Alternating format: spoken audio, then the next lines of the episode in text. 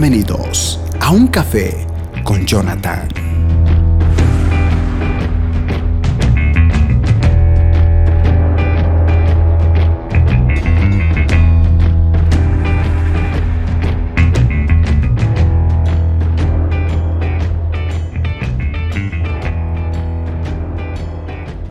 Bendiciones a todos y bienvenidos. Estamos aquí en un nuevo mensaje.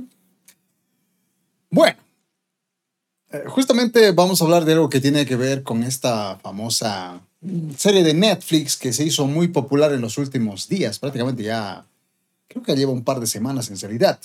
Eh, la serie titulada El juego del calamar.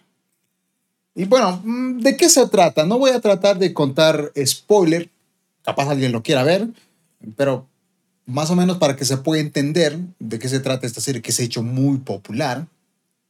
Pero algo que me llamó la atención y creo que evidentemente esto tiene que ver con el ámbito espiritual. De hecho, justamente de ahí nace hacer este mensaje. El juego del calamar, sin hacer spoiler, insisto, por si alguien la quiere ver, más o menos trata de esto. Eh, tiene que ver con personas que están endeudadas, que tienen deudas muy fuertes y que evidentemente ese, ese, ese tipo de deudas los trae una depresión. Así que son invitados a un juego para ganar mucho dinero.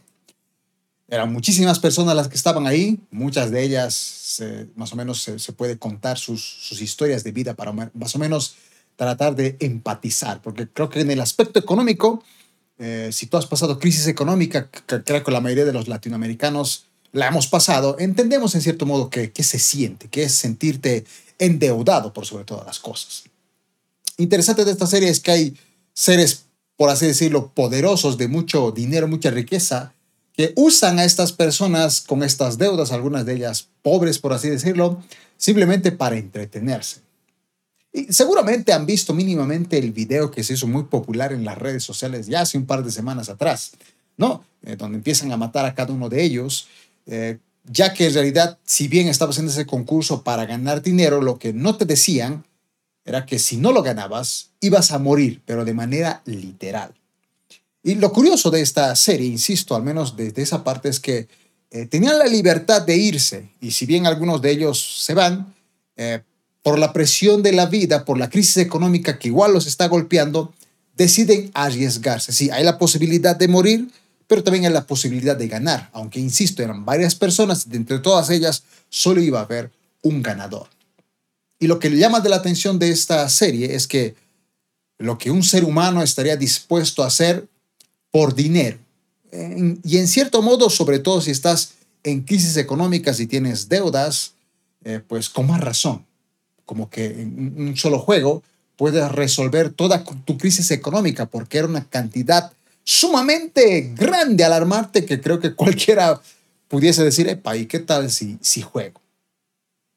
Y vuelvo a repetir, eh, esta serie, el, juego del calamar, me llamó mucho la atención porque cuando vi todo eso, analicé un poco qué dice la Biblia con respecto a esto. Por ejemplo, Jesucristo, el hombre el cual nosotros deberíamos aprender mucho, de, hecho deberíamos, nuestra meta, lo, lo he repetido en muchos videos, muchos mensajes, que nuestra meta no debería ser parecernos a un predicador o a un escritor de libros o a un cantante, ministro, salmista. No. Nuestro deseo y anhelo como cristianos debería ser parecernos a Jesús y aprender acerca de Él, porque Él fue la imagen viva del Padre. Él decía, eh, lo que me ves hacer a mí es básicamente lo que hace el Padre. Si tú me ves a mí, miras directamente al Padre. Jesucristo era el reflejo perfecto de cómo es Dios. Y entre muchas enseñanzas que aprendemos de Él, una de ellas fue la que está en Mateo, capítulo 6, verso 24. En la Reina Valera, dice Mateo 6, 24, ninguno puede servir a dos señores. Fíjense el término que utiliza señores. Recordemos que el término señor es un, un título que generalmente se le decía o se le atribuía al Creador, a Dios nuestro Señor. Pero él decía, ninguno en la tierra, sea cristiano, no puede servir a dos señores porque o aborrecerá a uno y amará al otro, o estimará a uno y menospreciará al otro. Y ahí es donde dijo Jesucristo, no podéis servir a Dios y a las riquezas. No habló de la salud, no habló, qué sé yo, de, de, de algo fuera que no tenga que ver con dinero. Jesucristo comparó que hay gente que lo puede amar o odiar, pero solo en dos aspectos. En el ámbito económico que tenga que ver con dinero y simplemente Él, que es tu creador y tu Dios. El verso, este mismo verso, Mateo 6:24, en la versión NTV, dice lo siguiente, nadie puede servir a dos amos, pues odiará, fíjense, odiará a uno y amará a otro. Será leal a uno y despreciará al otro. No podéis servir a Dios y al dinero.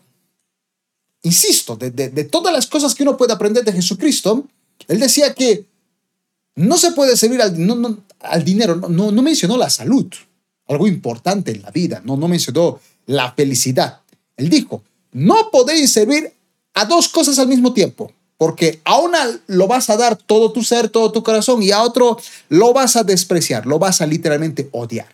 O es Dios o es las riquezas. Jesucristo hizo esa comparación en la vida de una persona. No podéis servir a Dios y a las riquezas. Porque quieras o no, aunque tú digas, no, los dos, yo tengo un balance, no. O, uno es más o uno es menos. En la versión traducción lenguaje actual, Mateo 6:24 traduce del original griego de la siguiente manera. Ningún esclavo, dice, puede trabajar al mismo tiempo para dos amos. Fíjense esta versión que para que lo entendamos un poco mejor, dice que nadie puede trabajar en dos empleos. No tú, por más que quieras ganar el doble, no puedes trabajar en dos empleos, sobre todo si son en el mismo horario. Es imposible. Y aquí dice, ningún esclavo puede trabajar al mismo tiempo para dos amos. Porque siempre, fíjense, siempre obedecerá o amará a uno más que al otro. Aquí utiliza el término obediencia y amor. A uno solo. Y dice, del mismo modo, tampoco ustedes pueden servir al mismo tiempo a Dios y a las riquezas. Es decir, que para Jesucristo había gente que podía dedicar su tiempo, su vida e invertir todo o en el dinero o en Dios, pero no se podía hacer los dos. Insisto, no metió la salud, no metió la felicidad, no metió la familia, no metió el cónyuge. Comparó Dios el amor que un ser humano puede tener, o a Dios las riquezas, pero al mismo tiempo no se puede. Básicamente Jesucristo lo que estaba diciendo aquí es que lo que separa a una persona de Dios es el dinero. Podría decirse que querer dinero más que a Dios prácticamente es idolatría. Es decir, hacer a un lado a Dios y poner el dinero por sobre todas las cosas. La pregunta aquí sería, ¿un cristiano debería elegir o tú eres capaz de elegir entre Dios y el dinero. Y tranquilos, porque ahorita vamos a entrar más a detalle. Por ejemplo, una pregunta. ¿Cómo saber si amo más a Dios que al dinero? Porque capaz alguien diga, no, yo evidentemente amo a Dios. Sí, sí, yo sé que trabajo de lunes a domingo, alguna vez no vengo al culto, pero, pero yo, yo sabe que yo lo amo. Analicemos, por ejemplo, pregunta importante. Sobre todo esta pregunta va para aquellos que son cristianos pero ya llevan años, no semanas, no meses, años. Para todos, pero yo pienso que un cristiano que lleva años ya comprende esta pregunta mejor. Por ejemplo, te hago la pregunta. Si tuvieras que elegir entre ganar un buen sueldo, buen dinero, de lo que ganas, no sé, un poquito más, pero si tuvieras que elegir entre ganar un mejor sueldo, ¿elegirías ganar un mejor sueldo pero el riesgo que correrías es no asistir a los cultos. Un ejemplo. ¿Por qué? Porque yo sé alguien puede decir, pero no, Dios, el culto es muy diferente. Pues no, en realidad el culto tiene que mucho que ver con, el amor a Dios, porque al culto creo que un verdadero cristiano no va a calentar los asientos, es decir, no, no va solamente el domingo a adorar y escuchar la prédica. Si bien eso hay que hacerla, un verdadero cristiano, aparte de ir a la iglesia, a adorar, a alabar, recibir un mensaje de parte de Dios a través del pastor, evidentemente uno va también a servir. Si tú llevas como cristiano años en tu iglesia y por más que no seas pastor ni predicador, pero no estás en un ministerio sirviendo y eres un cristiano que lleva años, pues yo dudaría un poquito de tu cristiandad. porque hay que servir. Insisto, no, no, no tienes que ser el predicador, pero puedes estar en algún ministerio mínimamente sirviendo, no venir, no ser un bebé espiritual. Pienso que un nuevo está bien que esté un par de semanas o meses o hasta un año sin, sin estar en ningún ministerio, pero creo que la mayoría puede estar. Y creo que estar en un ministerio no descuida necesariamente tu trabajo o tu familia. Otra pregunta, ¿alguna vez te has faltado a un culto por ganar dinero extra? ¿Alguna vez has dicho, sabes que el culto dura hora y media, pero, Dios me entiende, es solamente una vez. Lo, has puesto el dinero, en primer lugar, que a tu riqueza, insisto, a esta pregunta va a cristianos que llevan años dentro de la iglesia. Otra pregunta, si te pagaran mucho dinero, pongámosle que de tu sueldo que tienes te pagaran cinco veces más, o incluso 10 o tal vez 20 veces más de lo que ganas. Fíjate, de lo que tú estás ganando, te ganaran ganarás 5 o 20 veces más. Pero ese trabajo es fines de semana. O capaz justo los días que, que, tienes culto, cultos importantes, como un domingo, por ejemplo. ¿Estarías dispuesto a dejar de ir a los cultos por el buen sueldo que te están ofreciendo? Es una buena pregunta. Porque yo sé que los cultos duran hora y media. Mateo capítulo 6, verso 19 al 21 en la traducción lenguaje actual dice lo siguiente. No traten de amontonar riquezas aquí en la tierra. Esto lo dijo Jesucristo. No trates de amontonar, amontonar riquezas, dinero aquí en la tierra. Jesucristo dijo, esas cosas se echan a perder. Son destruidas por la polilla. Además, los ladrones pueden entrar y robártelas. Jesucristo aquí está diciendo que por más que tú seas cristiano y muy espiritual, si tú tienes mucho dinero, hay la posibilidad de que un ratero te pueda robar.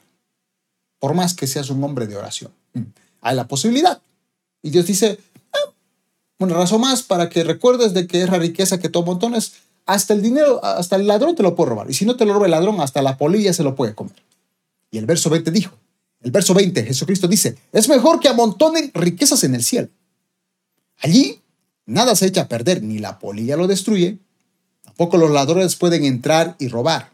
Y el verso 21 dice, recuerden que la verdadera riqueza consiste en obedecer de todo corazón. En la versión Reina Valera y en versiones como NBI, lo traduce, por ejemplo, de la siguiente manera, el versículo que creo que es uno de los más conocidos. Porque donde esté tu tesoro, allí está tu corazón, el verso 21. Donde esté tu tesoro, allí estará tu corazón.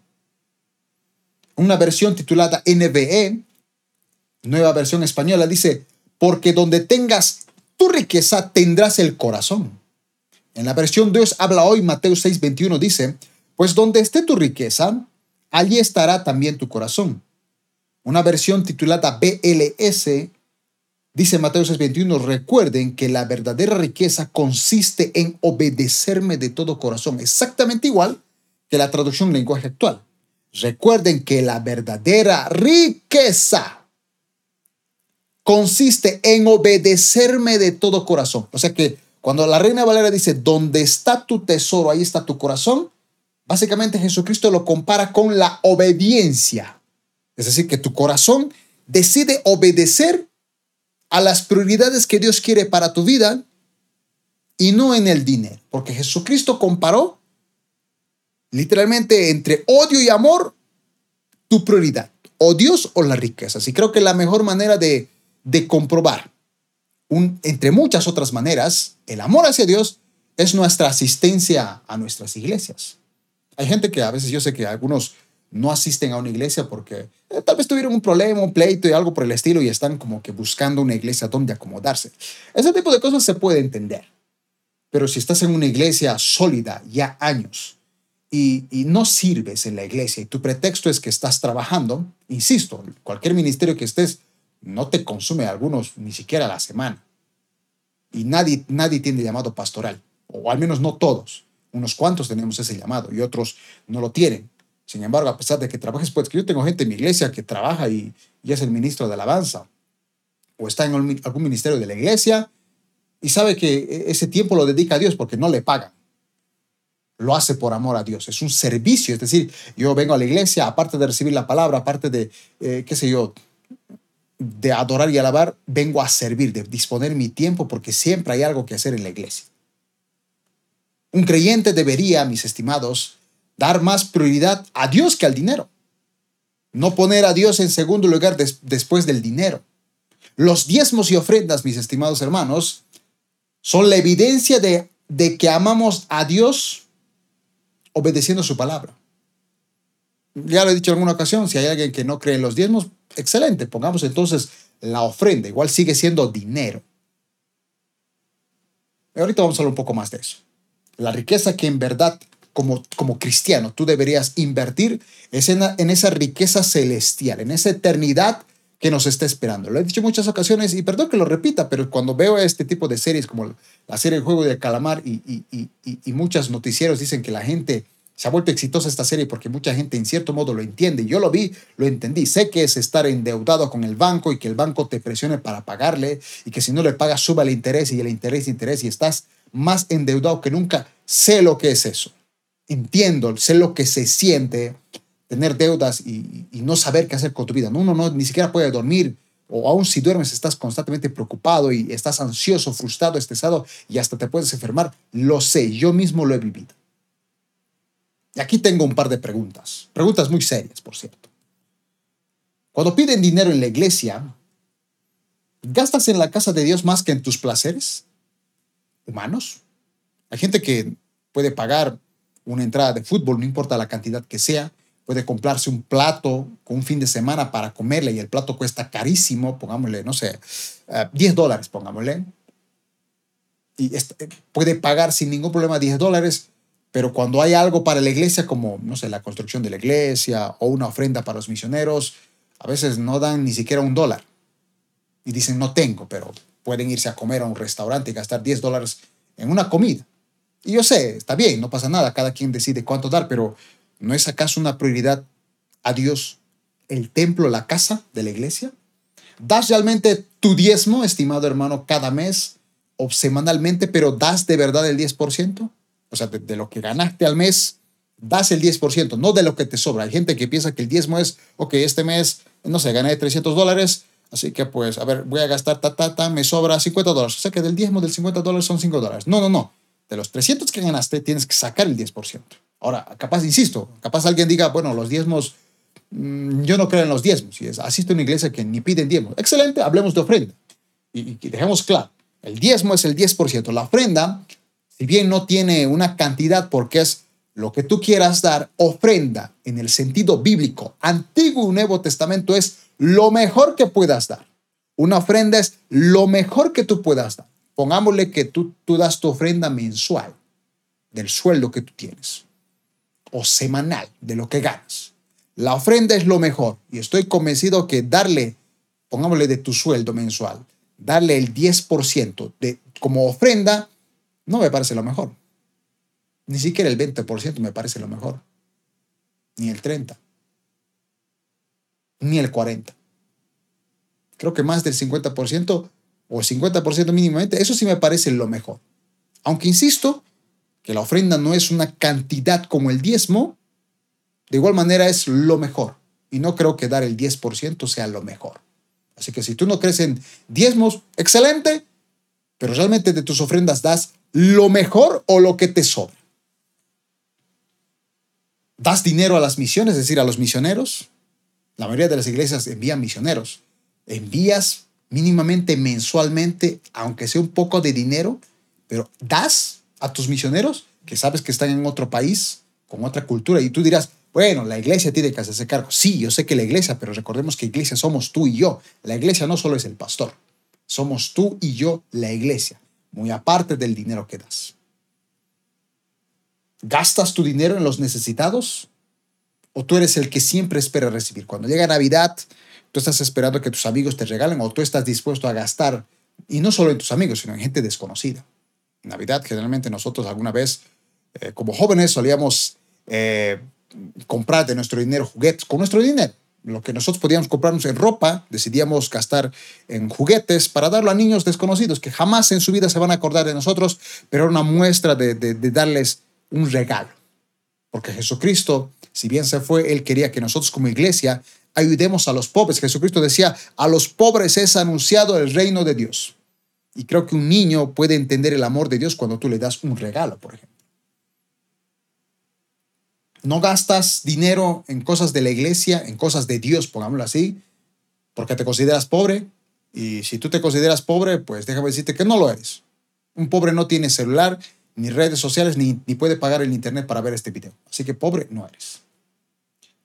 ¿Recuerdas que la viuda, esa viuda dice que lo dio todo, dio un par de moneditas, pero dio, según Jesús, todo lo que tenía y fue admirada, a diferencia de los ricos que sacaban gran cantidad de dinero, pero Jesucristo decía, te están dando lo que les sobra. Generalmente, no te preocupa faltarte a la iglesia por trabajo, aun cuando sabes que el culto dura un promedio de dos horas. Y si te preocupa, ¿por qué lo sigues haciendo? Hay gente que literal no viene a la iglesia por, supuestamente por trabajo. Y digo, tienes que trabajar domingo y, yo sé que aparte del domingo hay otros días o hay otros días culto. Y si lo haces muy recurrentemente es realmente porque el dinero es tu prioridad. Insisto, el culto dura dos horas. Puedes venir a la mañana y puedes trabajar si quieres toda la tarde.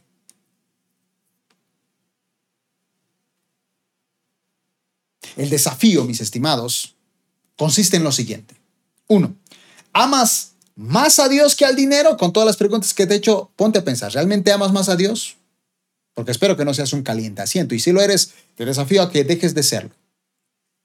En toda iglesia, por más grande que sea, se puede servir de cualquier cosa, pero se sirve. El que quiere servir a Dios no está esperando un púlpito.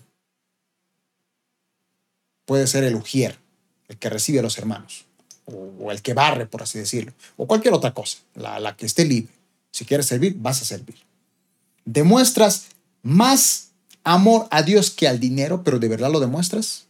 Y recuerda que cuando hablamos de Dios, hablamos del prójimo, porque quien ama a un Dios que no ve, pero no ama al prójimo que ve, no está haciendo las cosas correctas, dice primero Juan. Así que, quieras o no, si dices que amas a Dios, lo vas a demostrar amando al prójimo. El prójimo tiene que ver con tu pastor, con los hermanos de la iglesia. ¿Has madurado como para que el dinero no te impida darle unas horas a Dios? Es decir, por más que aparezca un trabajo un domingo, pongámosle, dices, no, no acepto el trabajo. O porque sí o sí tengo que ir a la iglesia. Es el único día, por así decirlo, que, puedo servir a Dios, que puedo honrarle. Tengo toda la semana, tengo de lunes a sábado para trabajar. ¿Por qué domingo también tengo que trabajar? si voy a trabajar, no, no puedo buscar un horario de asistir al culto.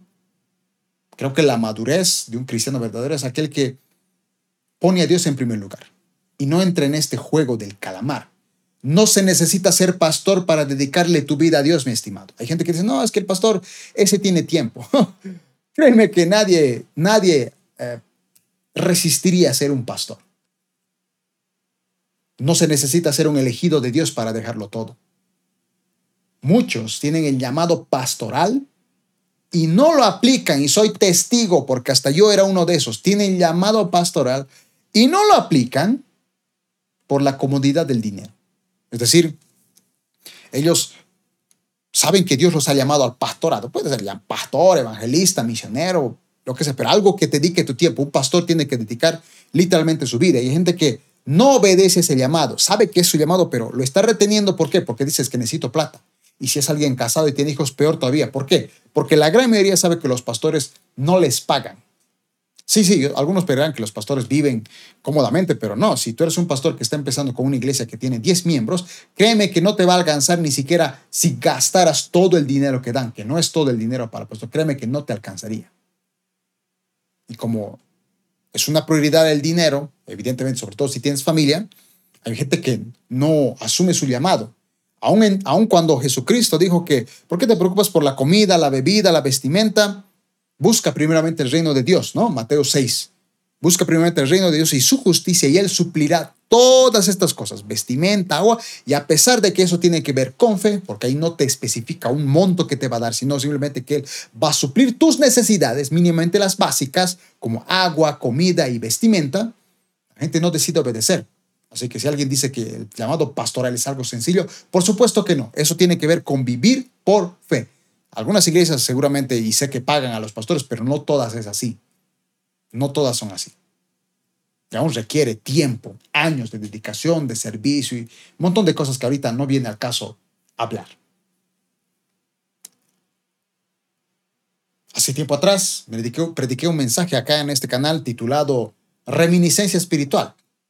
Pueden verlo, el video completo, pero hoy quisiera utilizar algunas pequeñas partes de ese mensaje que creo que aplica mucho este mensaje titulado El juego del calamar, porque insisto, esa gente, por ganarse un, par de pesos por, por la crisis económica que tenían, por las deudas que tenían, llegaron al punto de estar dispuestos a morir. Bueno, sí muero, pero pero ni modo, ya está, al menos lo intenté. Y hay mucha gente que muere de manera espiritual, como en el juego del calamar, pero muere de manera espiritual porque pone a Dios. Jesucristo dijo, de, entre mí, Dios, tu creador, y entre las riquezas, a una de Dios, a una de las dos amas más que a la otra. A uno eres leal y lo amas y al otro lo aborreces y lo odias. Tú sabes a quién amas más y te creo que te he hecho preguntas muy interesantes. No estoy diciendo que estés necesariamente pecando, simplemente ¿realmente has puesto prioridades a Dios? Yo, a veces no entiendo por qué hay gente que, que a veces no viene al culto porque un familiar lo vino a visitar. Y si tu familiar te vino a visitar, no puedes traerlo a tu familiar a la iglesia o decirle, ¿sabes qué? Dios es mi prioridad, mi estimado familiar. El culto dura dos horas. ¿Puedes esperarme dos horitas? Y luego regreso. Porque el culto no es un día entero, son dos horas. Pero la gente a veces piensa que Dios lo puede entender. Y más allá de que Dios lo entienda, no, mi pregunta es, ¿pones a Dios como realmente tu prioridad? No eres un calientaciento, sino alguien que sirve en la congregación. En Mateo capítulo 19, verso 23 a 24, aparece un joven. Jesús lo quiere como seguidor, lo llama a ser su discípulo, su seguidor, pero este a cambio, al parecer decide el dinero a seguir a su maestro, aquel que lo había llamado. Mateo 6, perdón, Mateo 19, versos 23 a 24 en la NTV dice, entonces Jesús dijo a sus discípulos, les digo la verdad, es muy difícil que una persona rica entre en el reino del cielo. Repito, es más fácil que un camello pase por el ojo de una aguja que un rico entre en el reino de los cielos. Un joven había sido llamado por Jesucristo para seguirlo, pero él no quiso hacerlo por el dinero que tenía. Ahí vimos la prioridad. Prefirió el dinero que a Dios, que al mismo creador del universo. Mucha gente por las comodidades de este mundo, mis estimados, no va a la casa de Dios. Quieren casas terrenales que evidentemente se van a acabar porque tu casa, por más que sea una mansión de no sé cuántos metros, se va a quedar aquí cuando Cristo venga. Y esta vez se va a no te vas a llevar nada. Quieren autos de lujo que no se llevarán al cielo. No tiene nada de malo, pero dejar la casa de Dios por estas cosas es triste. Insisto, trabajar, estudiar, comprarte las cosas que quieras, pero si todo eso es a riesgo de no asistir al culto, como un ejemplo nada más, de poner a Dios como prioridad, creo que estamos en un serio problema. Sin mencionar que los cultos duran dos horas a la semana. Y además está decir que alguien que sirve no asiste solamente a esos dos, a un culto, sirve en, varios, o mínimamente está en un ministerio que, se necesita ayuda en la iglesia. Salmos capítulo 49, versos 16 al 20 dice, así que no te desanimes cuando los malvados se enriquezcan y en sus casas haya cada vez más esplendor, pues al morir no se llevan nada consigo, sus riquezas no los seguirán a la tumba. En esta vida, en esta vida se consideran dichosos y los aplauden por su éxito, económico evidentemente, pero morirán como todos sus antepasados, y nunca más volverán a ver la luz. La gente que se jacta de su riqueza no comprende, morirán al igual que los animales. Cuando tú lees Eclesiastés, y lo he repetido, Eclesiastés tira al suelo cualquier libro de superación personal, porque los libros de superación personal, ¿qué te dicen?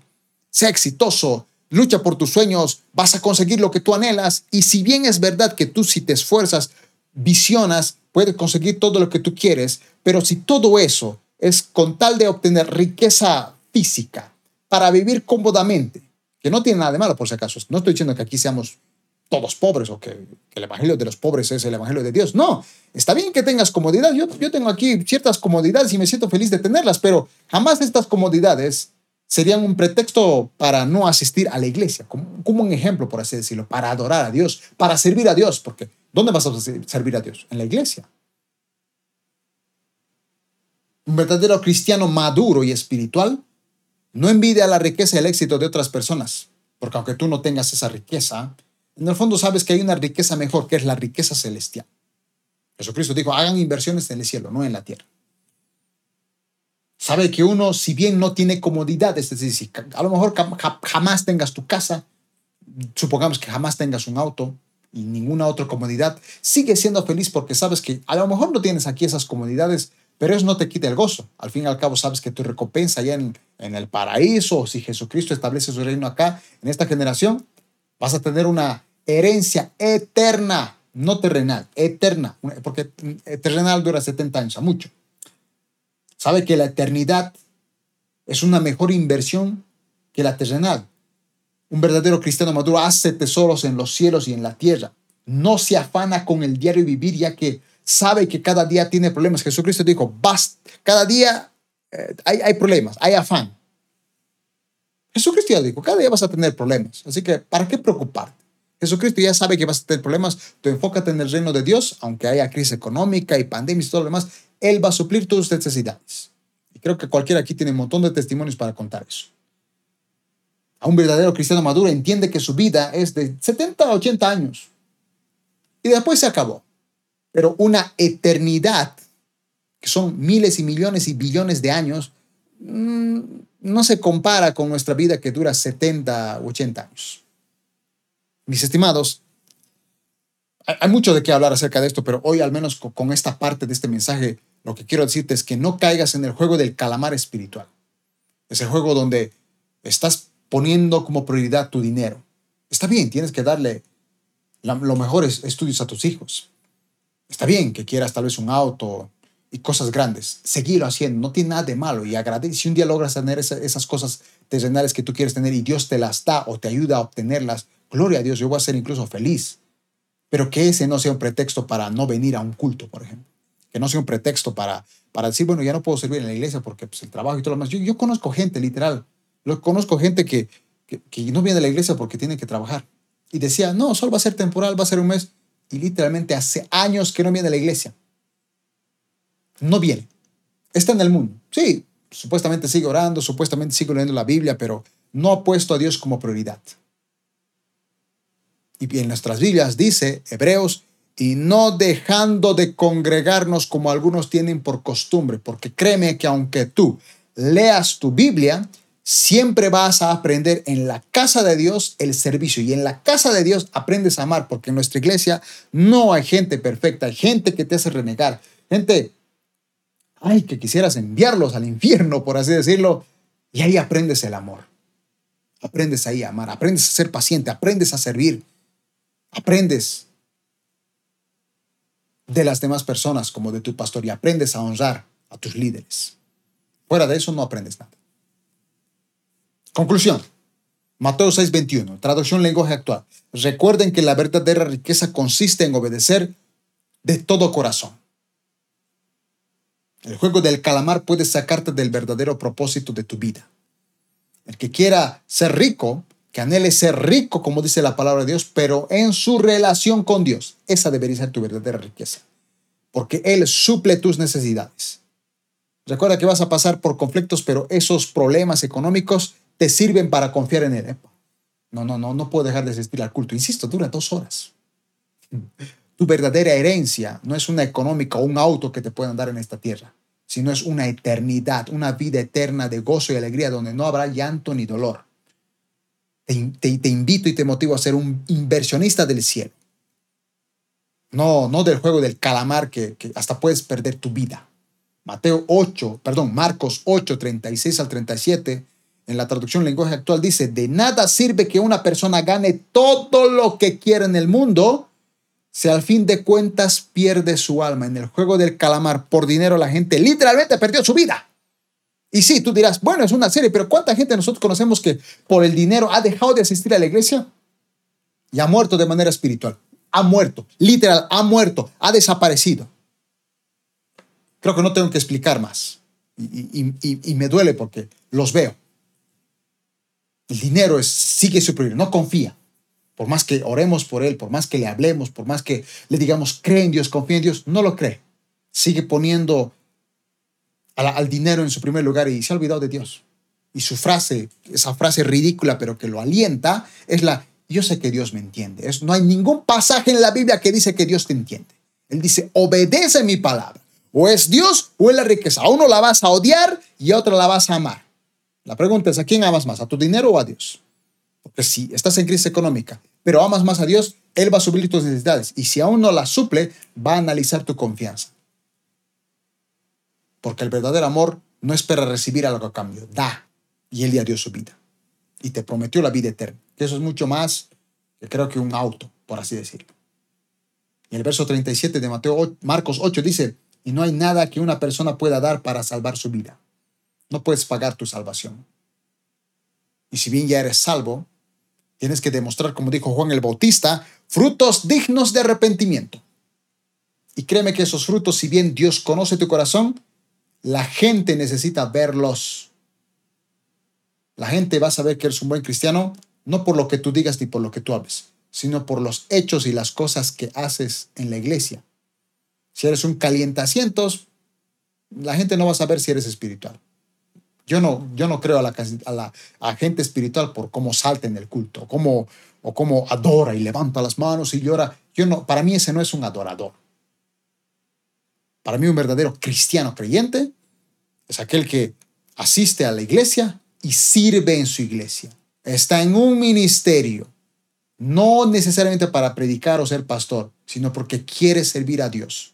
No quiere ser un calientacientos, quiere servir porque ama a Dios, no porque le van a pagar ni le den una ofrenda, sino porque ama a Dios. Ha puesto a Dios en primer lugar y sabe, repito, que el culto dura dos horas y tiene de lunes a viernes, ocho horas mínimamente diarias para trabajar en lo que quiera. Y aún en crisis económicas no se aparte de Dios porque sabe que Dios suple sus necesidades. Y si aún no tiene sus lujos en esta tierra, sabe que en esa eternidad que nos espera, ahí sí las va a tener eternamente, no 70, 80 años, eternamente. No caigamos en el juego de calamar, mis estimados. Así que si este mensaje los ha bendecido y edificado, mis estimados, los animo a compartir este mensaje. Los animo a dar un like, a dejarme un comentario, porque creo que este tipo de mensajes a veces ayuda. Insisto, cuando vi la serie, analicé todo eso y dije, wow, no, no, esta, esta serie no va lejos de la realidad o no, no va lejos de, de, esa batalla, de poner a Dios como prioridad o a las riquezas. Nada más, será hasta una siguiente oportunidad porque hay mucho de qué hablar acerca del dinero, porque sí, creo que el dinero es un tema que Jesucristo dijo, o es Él o es el dinero, no hay más. Bendiciones a todos, será hasta una siguiente oportunidad.